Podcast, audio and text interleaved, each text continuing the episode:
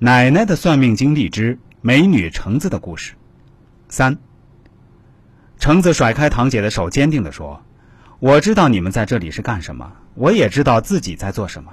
姐，我不是小孩子了，我需要钱，我妈还在等我赚钱回去救命呢。”堂姐见橙子执意要留下，只好作罢，联系经理给橙子安排了个陪跳舞的工作，并告诉经理橙子只陪跳舞，不陪喝酒，不能和客人出去过夜等等。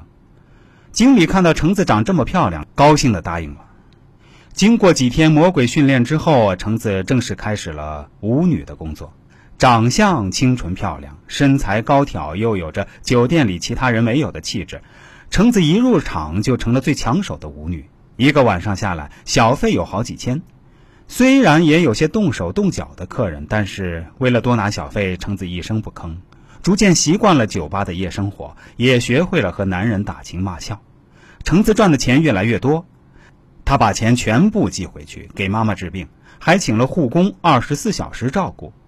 阿姨经常暗暗流泪，是自己害了这孩子。在酒吧坐久了，很多客户不甘心，只是陪着跳跳舞。有天晚上，有个客户喝了点酒，拉着橙子到了他的卡座。这里有十万，你他妈的喝一杯，老子就给你一万。客户把钱狠狠的砸了下来，橙子不为所动。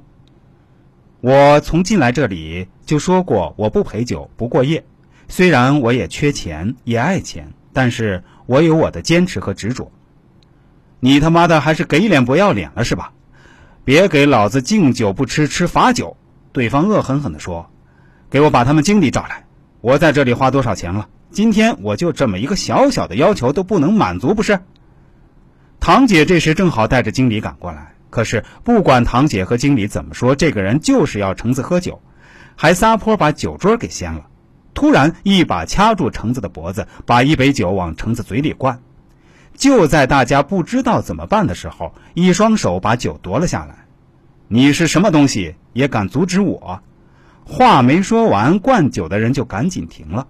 对不起，是我眼瞎，是我有眼不识泰山。周总，您大人不计小人过，原谅我这一回吧。